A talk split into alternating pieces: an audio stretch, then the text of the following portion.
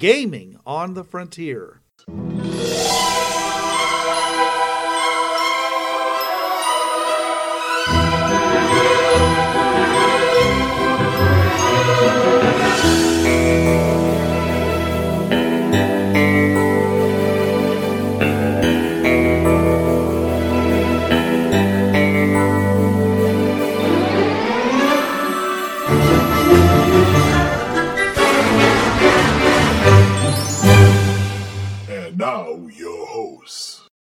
This is Bruce. This is Trav. This is Jonathan. Welcome to Gaming on the Frontier, your podcast of going to the basic roots of all gaming and finding out whether or not it should be chopped down like a rotten tree or grafted into all the other new trees that are growing up. I'm not a botanist. I got nothing. All right. Or no, better yet, I'm not. I'm not a ranger or a druid. There we go. Yeah. Hey, Welcome, everyone, to Gaming on the Frontier. This week, we are talking about classes. You know, the concept of classes that is so in um, core. I was going to use the word endemic, but that implies a disease. Uh, core to the AD&D product, or the D&D product, or whatever version, or the OD&D product, whichever version, or the D20 product, whichever version you ha- are, are the fan of, and Trav's a fan of Pathfinder, uh, compared to the other um, systems who operate more on what what I call an archetype methodology. So we're going to talk about what makes one versus the other, and and and is the um, the class system does it you know is it really just a holdover? you know, it's, it's too hard for um, you know for TSR to change what it is. Uh, Wizards of the Coast change change it without, without losing its whole identity as a product, or does it actually provide some kind of benefit that other systems don't provide? So, when you think of a class, uh, Jonathan, what do you think of? Uh, to me, a class is the. It's a guide for playing a character. It is a collection of abilities, uh, stats, and uh, a sort of a guide. Say, hey, this is the type of character you're going to be playing. You're playing a fighter who's good at bashing things in the head with a weapon.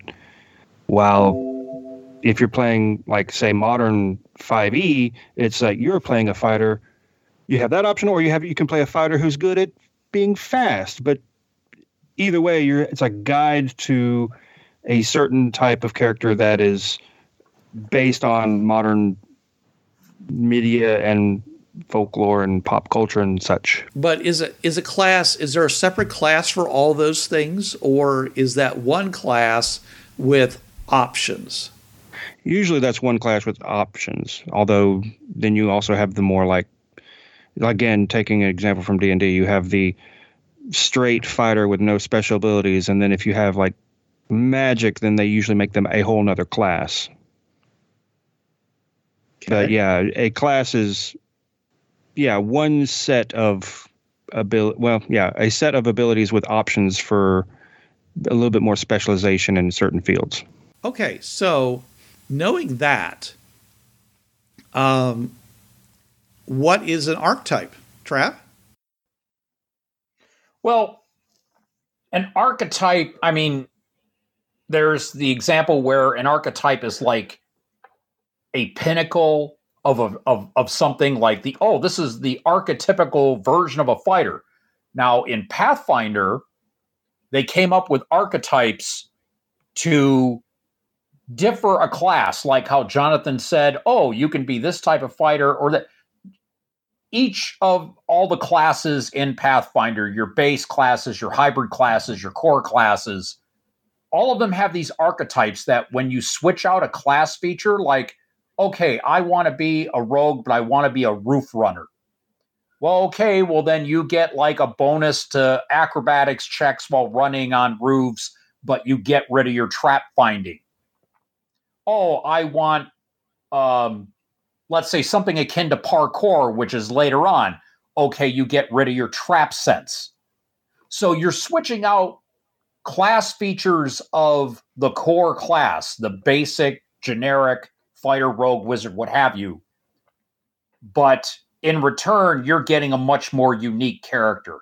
When I hear archetype with role playing, my mind goes right to the Pathfinder version of archetype, which as I said, it gives you more a more unique version of one of the tried and true classes. You know, the fighter, rogue, monk, wizard, sorcerer, what have you. Mm-hmm. Okay. Well, uh, to me, okay, an archetype is essentially a character that you already know, written down their abilities to be used for other people like that. So, for example, D&D, the ranger is Aragorn. Oh, okay. The, the wizard, Gandalf. The uh, uh, of course, every halfling is from the Shire because they even had stout uh, versions and other versions, which basically mirrored uh, the, the uh, Middle Earth. So, and they uh, and, and I'm saying is that you know I think when people say to me I want you know to play this archetype, they usually have some version of it that they've seen in a movie or they've read in a book or something else that they're trying to bring out in the game. So, and I and I see them being in both uh, D and D and also in uh, other game systems. Where I run into the uh, into issues is where I'm trying to say, well, why don't we do it the same way? So, Jonathan, what does a class give you? Well, you know, uh, we, we we talked about you know what a what a class was and what an archetype is, but what is a class? What's what's the intent of a class? Best I've been able to to tell is the the point of a class, the purpose of a class is to allow a character to create a game balance ready character with within a certain archetype. So, you know, I want to be the guy who hits stuff. So I, w- I want to be the dwarven fighter. Having that class means that you don't have to worry about too much picking the ex- exact skills you need. They're baked into that class. So it's a it's a kind of a uh, it's it's kind of a leg up. It's kind of a a running start, right? Okay, all right, but so why is there more than one class? Well, because there's more than one type of character you want to play. Since there's more than one archetype, there has to be more than one class. You archetype does not necessarily equal class, does it? No, it doesn't. It doesn't. You, uh, I, I could think that, uh, as you mentioned, like Aragorn being a ranger, but I could see certain ways to make a fighter class work that same way. And so that's where it's like, it's kind of like, oh, how do you explain it? It's it's ironic because uh, ranger is now its own class in D and D when it used to be a subclass of fighter. Yeah, well, exactly. that's harkening back to like second edition, then, if that's how they did it. Right. Yeah, I was going to say. Well, I mean, the bard was a was a, was something that was very hard to achieve in the original D and D. You had to be like probably at least tenth level, if not higher, before you could ever go for that. Yeah, I think it was fighter, magic user, thief combo. Yeah, yeah, and um, and you had to be, and, and only humans could do it, which meant that you were you had to have like seventies and eighteens in each of those stats. So, but that's that's first edition. We don't need to go into that. Okay, so um, essentially, uh, in my point of view, is is that the reason the classes existed, especially in D and D, because that's where they originated, uh, was so that because they wanted to play a certain type of game. And they knew that there was going to be certain tasks that were going to be involved in playing that game. And so they wanted to make sure that all those tasks, all those uh, abilities or proficiencies, okay, were were nicely divided up into however many classes they decided to go with. Originally, there was only four. Now there's like I think about eight, um, and of course, the Pathfinder there might be even more. I'm not sure. Uh, and and and this this basically, if you had a, a, if each char- person, each player took a different character, and there was enough for all the there was enough to fall all the different categories, then essentially you would be prepared to take on anything that the adventure might bring to you. This is where I think an archetype doesn't provide because an archetype isn't trying to fill in a blank. Okay, it's it's basically I want to be this. And I hope somebody else fills in the blank because or we're going to have to look at the end to see what we did and what we took and where where are holes in our proficiencies that maybe some of us have to make an adjustment. To me, that was the big strength of AD&D or D&D. You just simply, if you took the core, if everybody took one of the core classes, you were assured of, of, of being able to handle the basic stuff that was supposed to be in an adventure, whether it be fighting, whether it be negotiation, whether it be um, actually uh, whether it be uh, uh, picking locks, climbing walls, defeating spellcasters, or healing. Healing was a big thing for clerics in in most editions of. Uh, I would argue that it's become a, a little bit of a secondary thing in fifth edition because with the introduction of what they call level dice, where you can heal yourself after a combat, it's taken away a lot of the need for spellcasters to use up all their spells, providing healing for the party. It has reduced the demand on that. It, it's a little bit.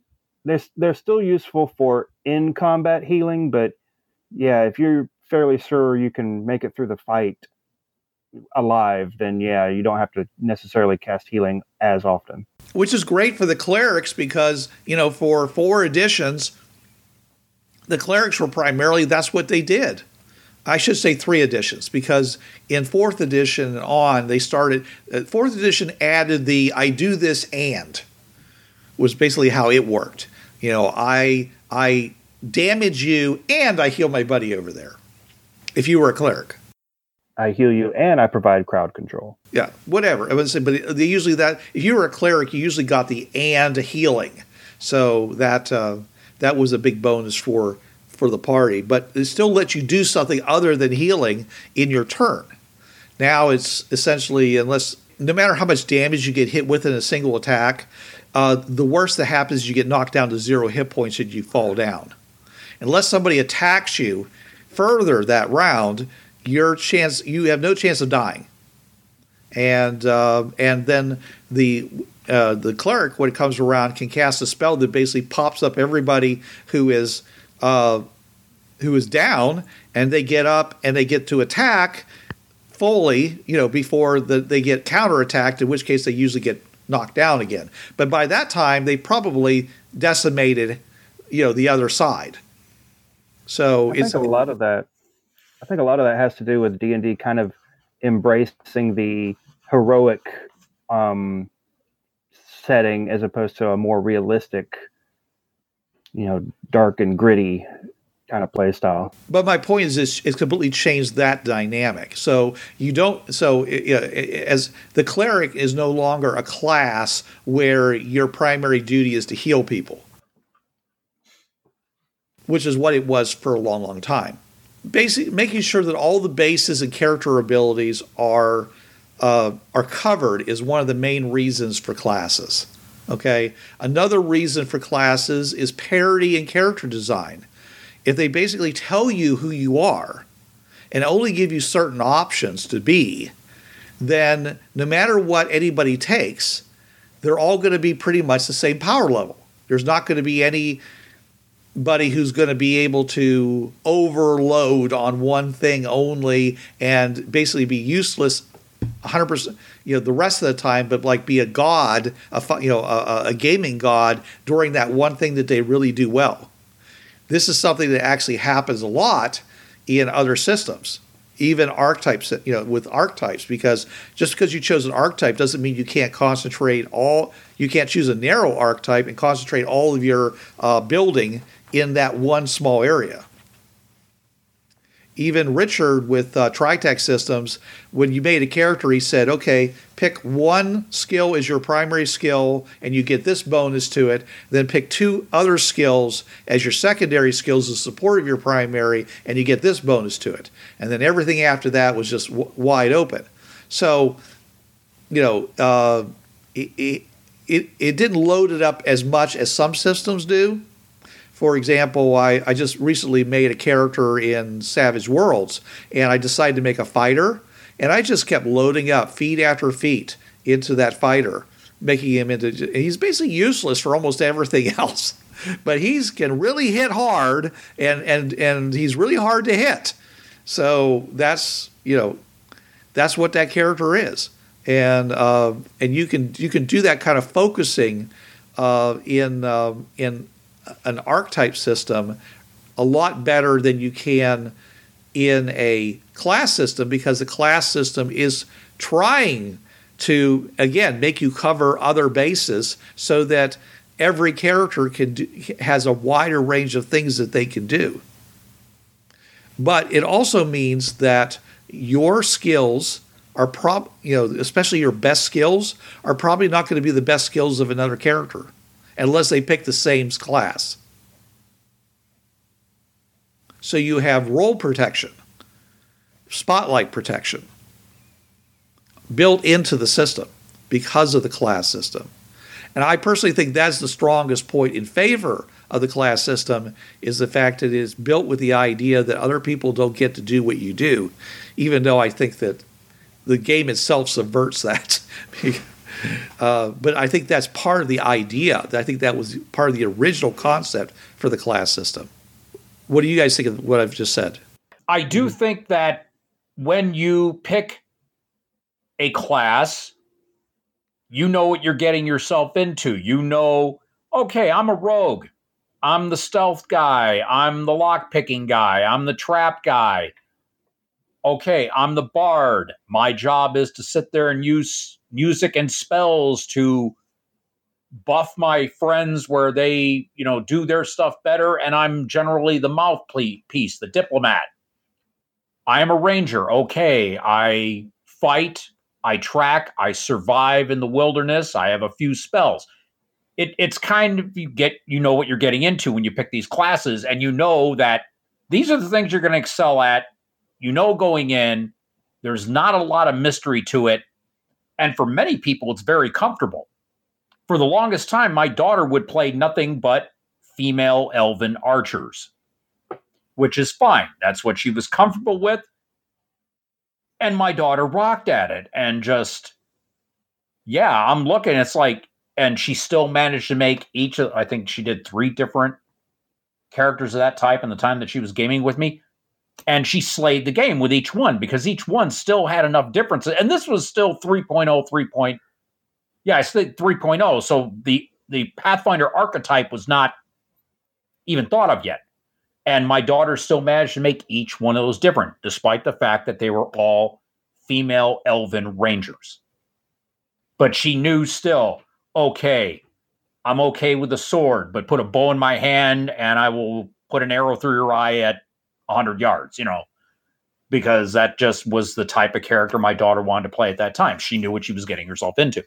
Well, it sounds like it's really easy to make an elven archer uh, because of the class system. Uh, Jonathan, do you think the specialization is actually easy to do inside of a class system? When they give you the options, certainly. Um, that's, I think, one of my big hassles with a class system is that what if you want to specialize in something that doesn't normally fit that class? Mm-hmm. But if you're trying to pick a specialization that is usually associated with that class, then oh yeah, they usually make it very easy. Right. So if it's part of the things that are written into the class as a path of advancement or specialization, then it's it's great, right? Right. Right. But if it isn't, if you want to basically say, I want to, uh, people have over the years have always said things like Conan as an example, because Conan, he's a he's a barbarian, but yet he's also a rogue. He's also um, a kind of a sage because of you know what because at some point I think he knows a lot about magic. Uh, ultimately, he uh, uh, he you know he, for a time he spends a lot of time at, on boats, and it's like how do I play that character in my D and D game? One word, Bruce: multi-classing. yeah, I would say the answer is you can't. Okay, you think you can do it with multi-classing? How would you do it? Well, I mean, obviously, barbarian, rogue. Yeah, barbarian, rogue, because, you know, rogue, well, we'll go Pathfinder 3035. Okay. Rogue has the most skill points per level. There is no class that I can remember, well, other than a third party class, Temporal Historian. But usually the highest you can get is 8 plus int mod skill points per level. So if you want skills, nine times out of 10, you're going to go for the rogue who just knows everything about everything. And they have the most class skills too. Right. But you know that Conan didn't start off as a rogue, he started off as a fighter, as a barbarian.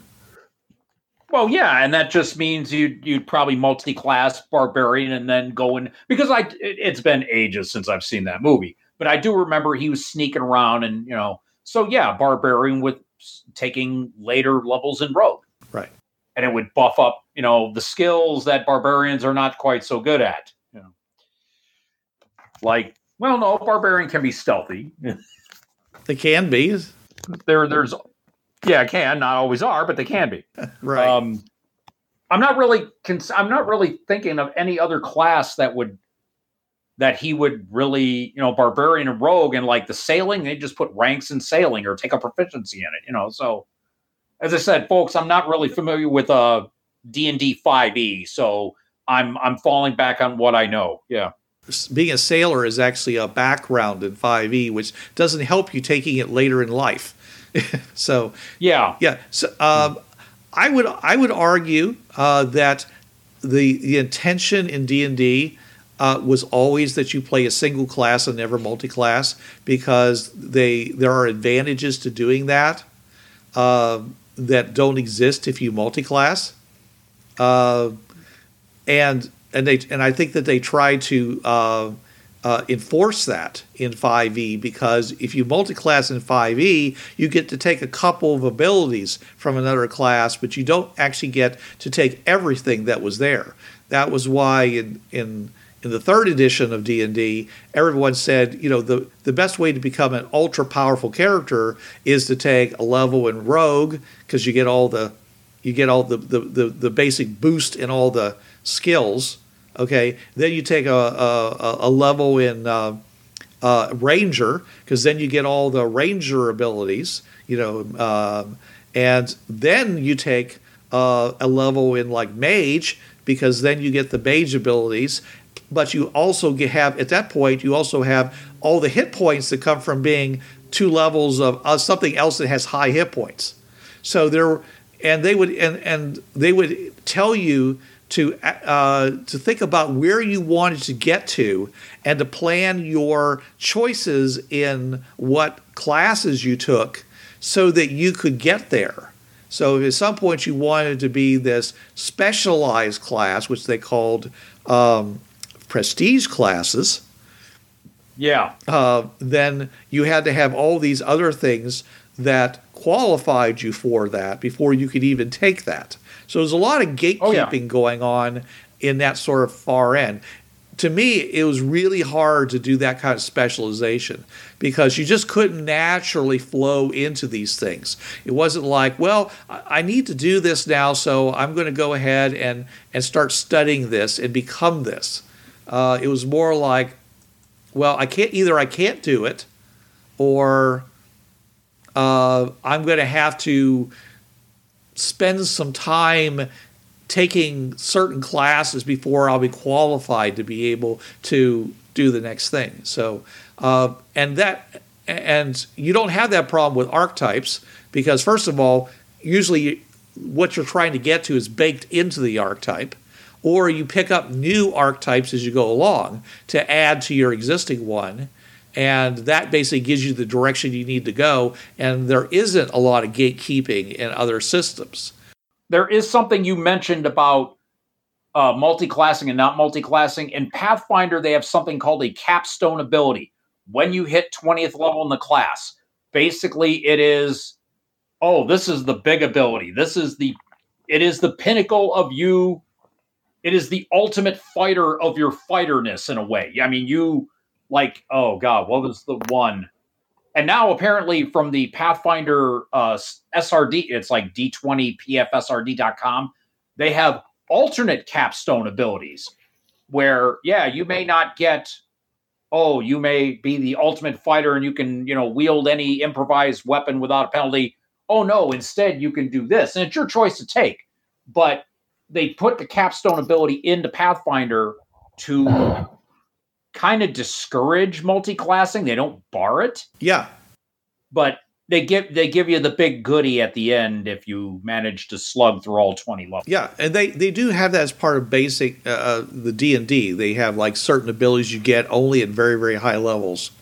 So yeah, it's always been encouraged in the game that for you to stay in one class and not take any other class unless you absolutely had to have it in order to do something that you wanted to do.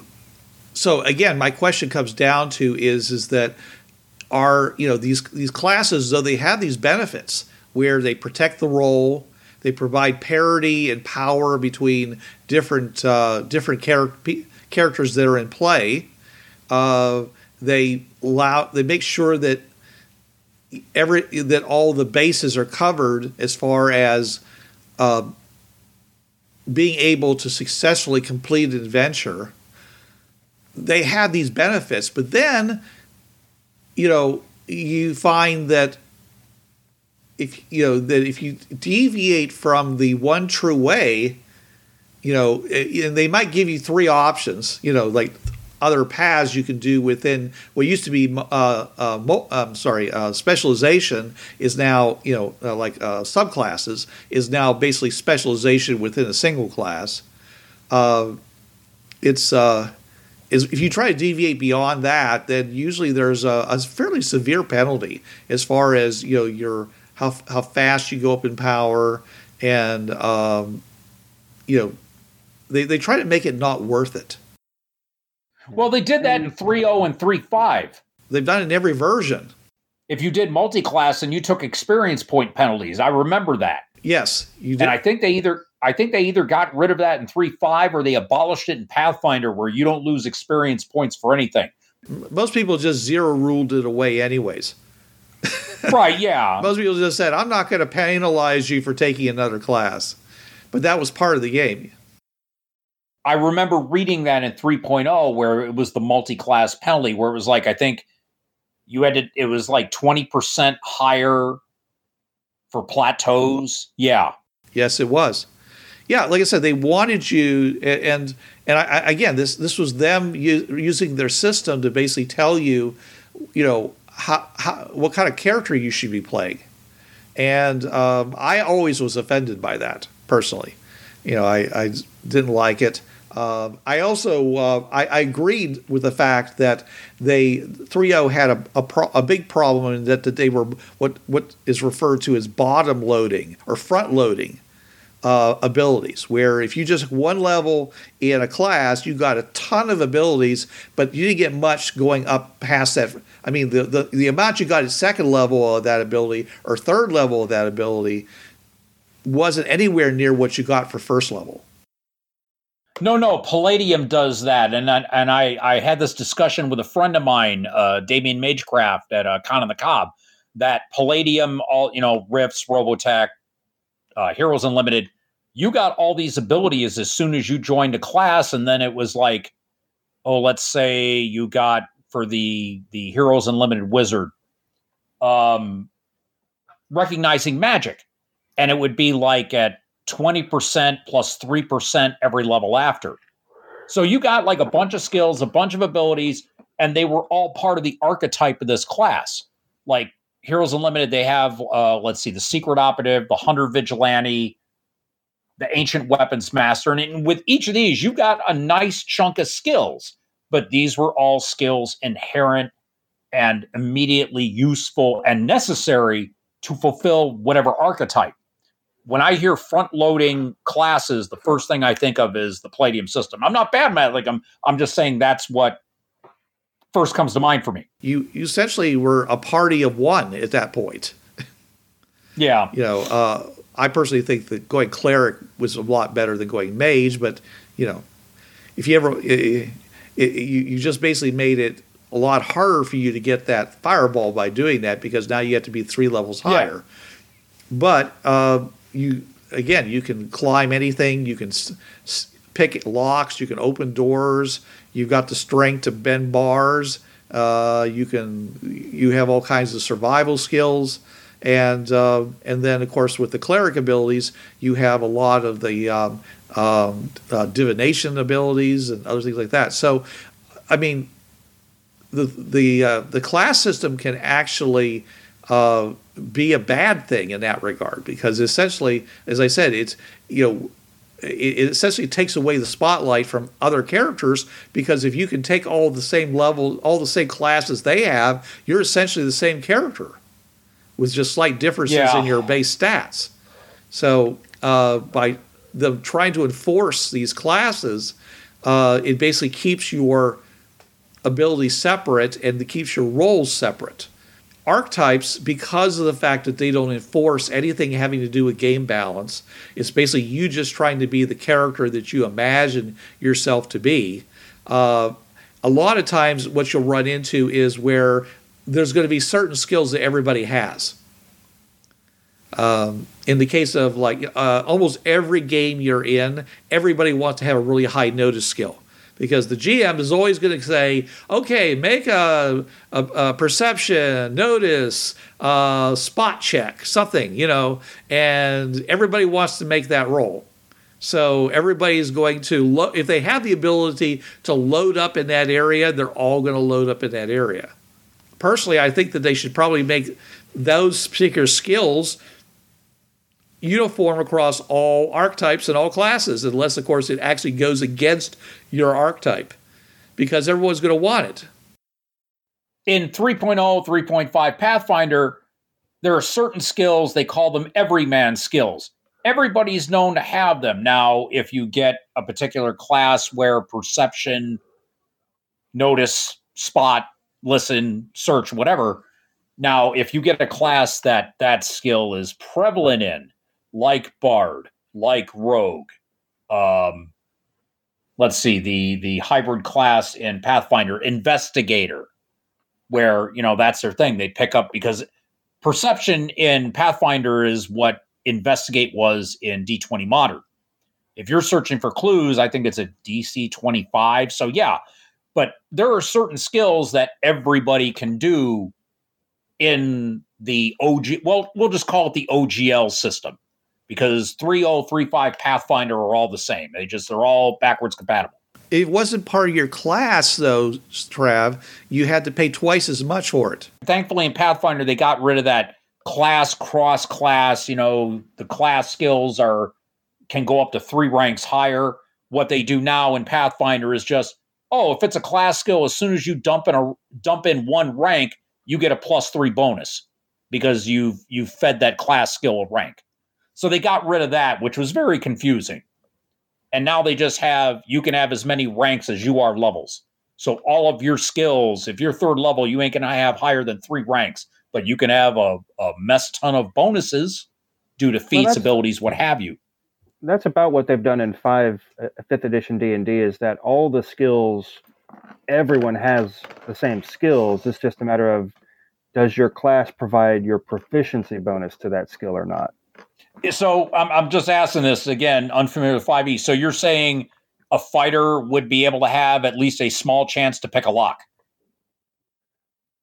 Yeah, I think so. It, well, Uh, Yes, yes. The answer is yes. Yes, he would.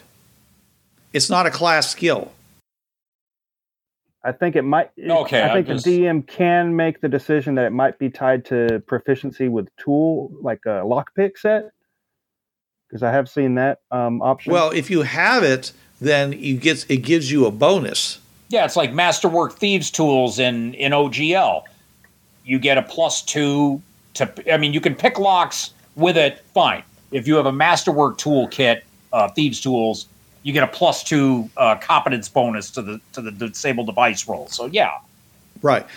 So in the in the case of like picking locks, uh, you know you have all as you said you have all the skills, but if if your class su- suggests that you know is designed for you to have the ability to pick locks, you a you'll have a proficiency bonus that goes uh, to certain skills that are considered you know part of that class you know emphasized by that class okay? If um, also if you take a background which i would claim is an archetype okay uh, then uh, that has to do with hanging around with shady folk then you might also have a proficiency in lockpicking in which case even though you're not someone who should be able to do it you automatically you because of that background you have that ability. And so you get your proficiency bonus and you also get your dex bonus to your lock picking. And uh, and that's and that's how they do it in 5e so uh, they it, it avoids uh, having to uh, but if you don't have that background then the only way to get it is for you to multi-class and take those abilities from another class or you spend one of your uh, um, attribute ability uh, boosts you get at certain levels to buy the feat if you're using feet. if there is a feat for it. Yeah, yeah, that's you know th- that's that's another discussion that I'd like to talk about just a little bit later. Okay, so uh, to me, you know what I the way I see you know the ideal situation for people who are playing an archetype type game is to say. And, and, and it's so much like classes. This is why I'm saying you, you basically say, look, we're going to play this type of game. Let's let's pick a space game. Let's say you're going to be all members on a starship. Okay, so there's certain roles that people are going to have. There's going to be the commander. There's going to be the uh, pilot. There's going to be the engineer. There's going to be the uh, life sciences. Let's call it, you know, the doctor could fall into life sciences. Okay, and possibly there's the weapon specialist. And so after you've chosen that role, then you think of yourself in your mind what what archetype do I want to be inside of that? And so to me, that's essentially what you've just done with classes. Classes are, you know, you you is you know you've basically taken the the jobs of, of an adventuring party in D and D or in Star uh, Starfinder and you basically said these are the classes that you're going to be because that's how the game is broken down. But I'm just saying is that in in any game, that's pretty much where you should always start. You know, where you say, what role do I see myself playing in this game? And then take the archetype that fits for you, for your how you want to be fit in that game, so that and that will inform you of some of the skills you need to have which would therefore be the primary abilities that a class would give you. And then also the archetype itself will say, and but these are the other skills I need in order to be the person I'm imagining myself to be. Now, to me, that seems a lot more flexible than a uh, a, a you know burned in in stone class system. But what it doesn't do is it doesn't provide game balance in any way, other than the fact that each of those roles are necessary. What came to mind um, was uh, Star Trek Next Generation and how, in like the very first season, Worf was a helmsman. He had nothing to do with security. And then suddenly in season two, he becomes like head of security. That wouldn't you really wouldn't see that in in most um, class-based RPGs where you have the ability to start off as one class and move to another. You wouldn't have seen it in the uh, FASA Star Trek game because I played that recently, and believe me, that uh, you you you get all those abilities that you're talking about in Starfleet Academy or right after Starfleet Academy when you're out doing your what's called your cadet uh, your cadet voyages, cadet cruise. Thank you, Trav. And and you, there there's no way that I mean if you I mean you could theoretically through your adventuring you could if you took all your points and socked them away toward that, you might be able to transition over, but it would not be something that you could easily change unless you had some kind of a, you know, computer learning system that literally allowed you to basically forget all these, move those points over here. Which kind of what it sounds like they did with Worf. Yeah, I think so. Yeah. Now we know that they actually do have that system because they used it on Uhura when she lost all of her memories in that one adventure in Classic Trek. I think it was um, the one with Charlie. What's his name? He basically just goes over and touches Uhura, and she be- and she basically falls down, and her entire mind has been wiped. She's like a baby, and uh, before and before a month is up, they got her they got her up to uh, college level she basically uh, gains back all of her skills in an um, you know in an unbelievably short period of time. Now she does have an adult brain, so all the wiring's there. But I'm just saying it's uh, they they seem to forget about that in later dishes like they do so often. As you know, this is a tangent, of course. You know, it, it, in television shows, especially Star Trek, is known for how they come up with a solution in one adventure and everybody forgets about it, and they never use it again even though it would have been so useful later on.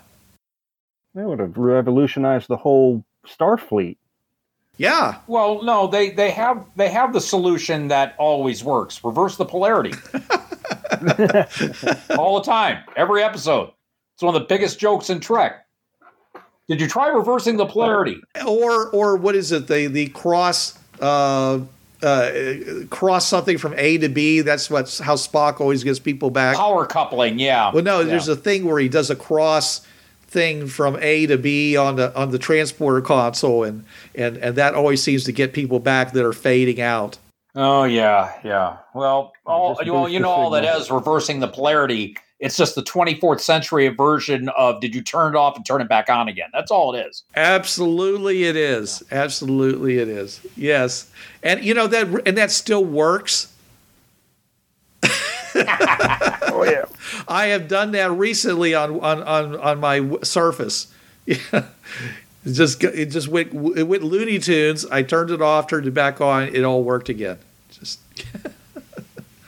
you know, and the more the more things get complicated as time goes on, of course, the more likely it is. Okay, but back to our topic. Have we come to any kind of a a conclusion here? Is is my statement uh, original that that um, the classes are just reskinned um, uh, archetypes?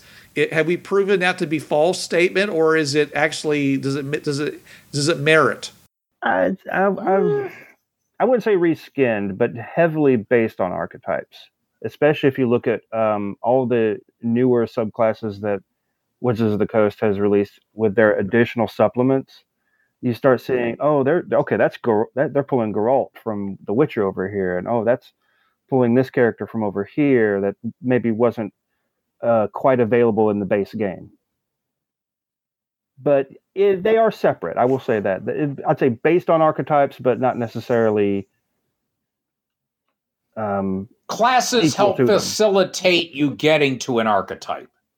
Yeah. Yeah. The the way I yeah I I mean the way I described it just a little bit before now was is that if you take a role and you add an archetype to it, you've essentially created a class.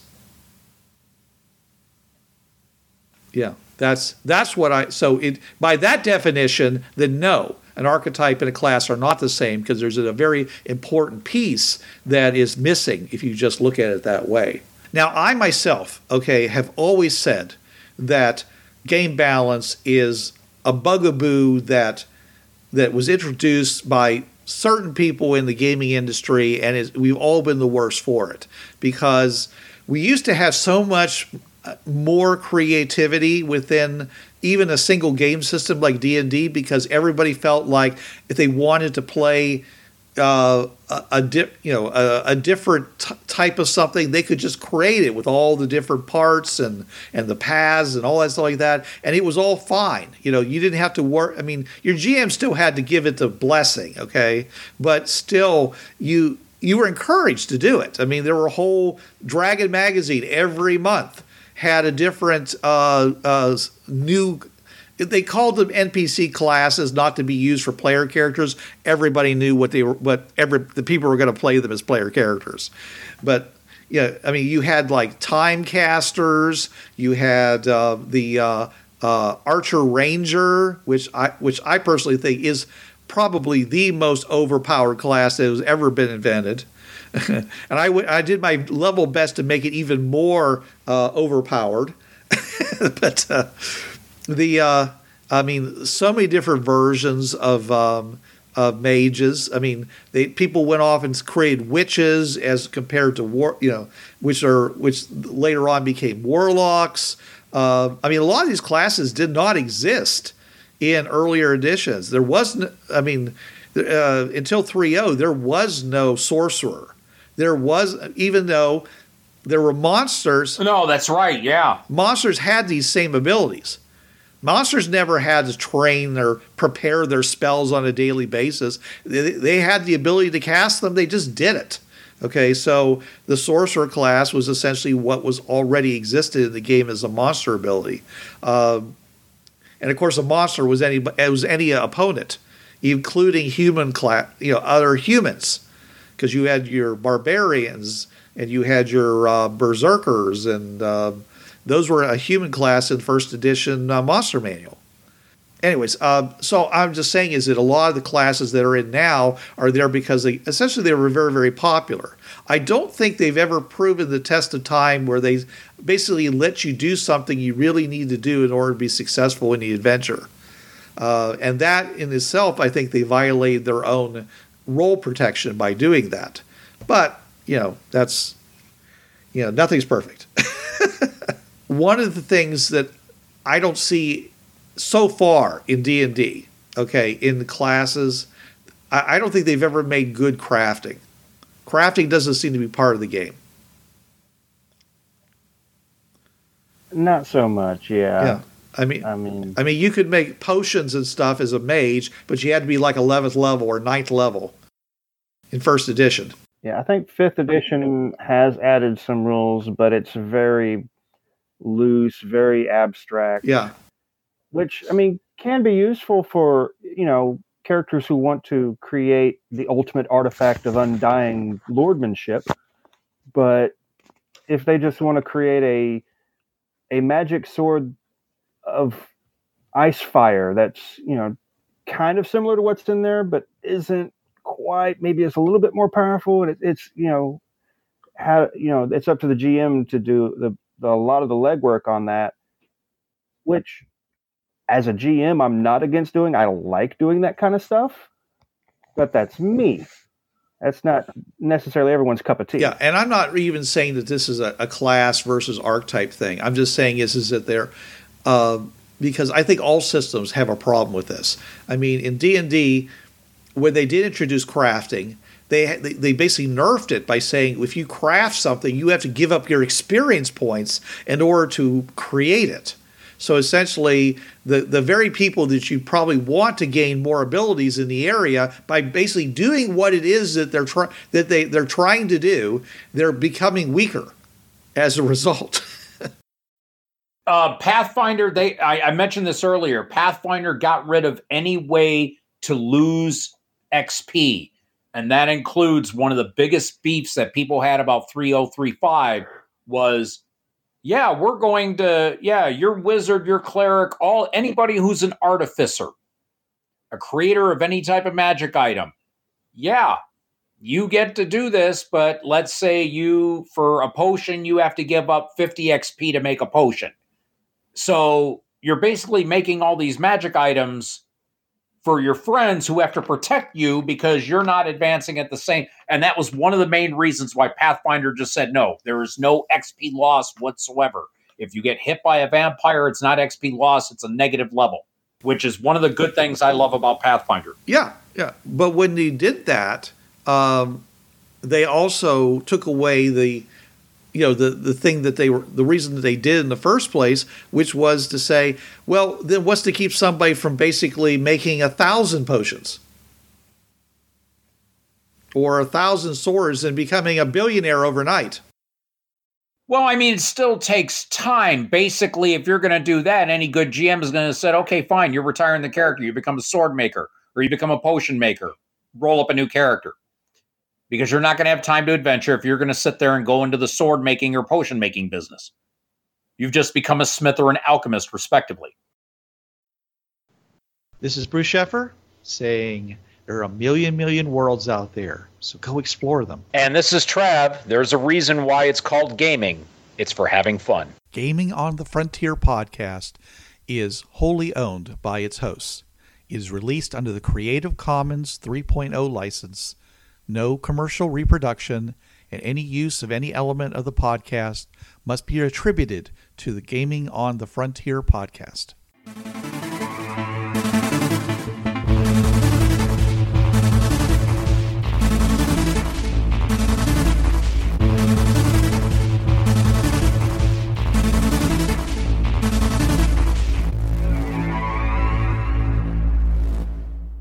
Hi, this is Trav from the Travcast. Listen to me Tuesday nights, 8 to 10 p.m. Eastern on listen.dementiaradio.org colon 8027.